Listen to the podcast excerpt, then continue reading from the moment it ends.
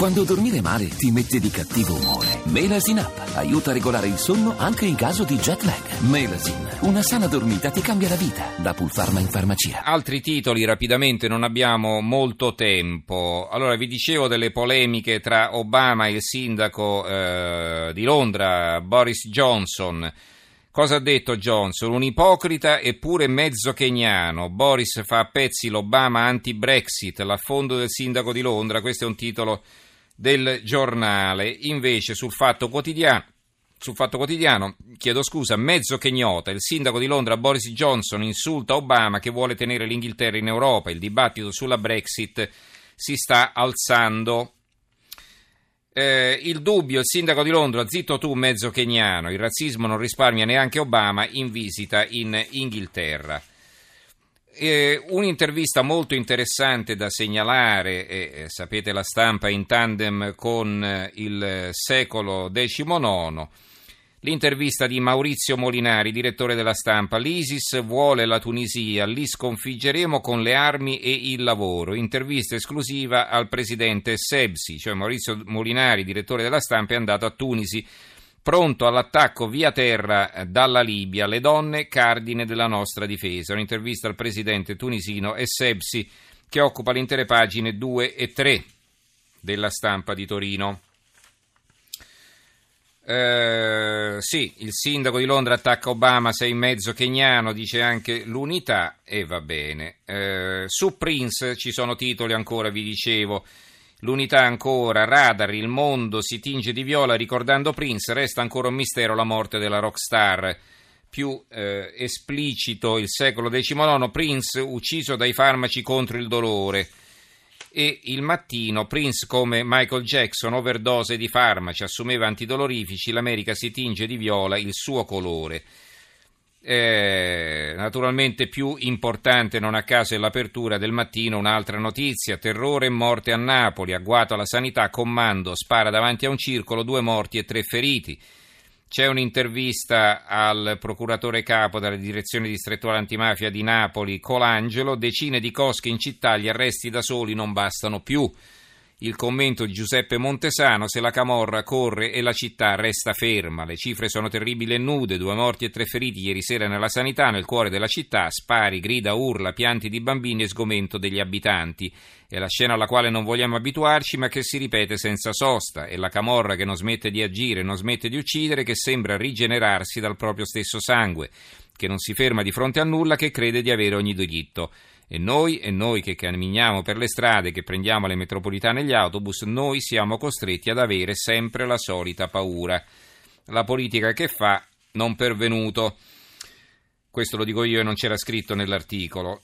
il Roma, strage tra la folla, assalto a colpi di mitra in un circolo alla sanità, due morti e tre feriti. Nel mirino la famiglia Vastarella, uccisi il boss Giuseppe e il cognato Salvatore Vigna. In azione otto killer, il comando partito Damiano e la vendetta per l'omicidio Esposito. Quindi su Roma si entra nei dettagli. Ehm, l'apertura del eh, fatto quotidiano FBI e CIA, due compari di Carrai, sono spie al servizio Mo- del Mossad, la rete israeliana dell'uomo che Renzi ha designato alla cyber security e un, un'inchiesta esclusiva del Fatto Quotidiano. Sopra un altro titolo, anche i saggi di Napoletano votano no alla legge Boschi, l'appello 56 costituzionalisti, tra cui ex presid- 11 ex presidenti della consulta, tra i quali si dice anche Valerio Onida. L'apertura del Sole 24 Ore, bond sovrani, stop dell'Unione Europea a Berlino, Germania in trincea sulla garanzia unica dei depositi, esame rinviato.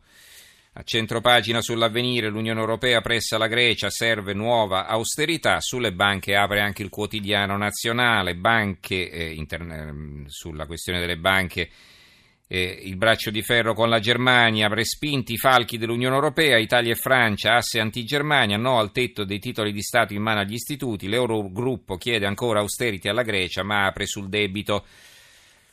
Il quotidiano nazionale però eh, ha un altro articolo di fondo sulle elezioni amministrative a Roma di Bruno Vespa intitolato La scelta moderata, non abbiamo il tempo di leggerlo e accanto però un richiamo in prima pagina un'intervista a Matteo Salvini, Silvio si sfila, colpa della Pascale, l'intervista alla partita di Roma, quindi colpa della donna di eh, Berlusconi. E poi l'intervista consiglia al Cavaliere, Ennio Doris, numero uno di Mediolanum, l'amico fedele molla la politica, gli dice Doris a Berlusconi. Su questa eh, storia delle elezioni romane, libero, anche qui intervistano Salvini, Berlusconi ha perso la bussola, sono stufo. Se a Roma non vuole appoggiare la Meroni, faccia pure questo altro favore a Renzi. La leadership pippe mentali. Avevo detto sì a Silvio capo della federazione, ma lui cambia idea ogni mezz'ora un'intervista di questo tipo a Salvini sul Libero. E poi il tempo per i sondaggisti e sfida Meloni Raggi. Berlusconi punta ancora su Bertolaso, ma in realtà sta pensando a un ticket con Marchini. Interessante, molti giornali la riportano l'intervista all'infermiera di Piombino, trattata come una criminale, titola La Nazione, e invece sul... Eh, sul, c'era un altro titolo che adesso non vedo, ecco qua, sul Tirreno, trattata come una criminale, l'infermiera accusa la procura sottoposta al lavaggio del cervello e così riportano anche altri quotidiani.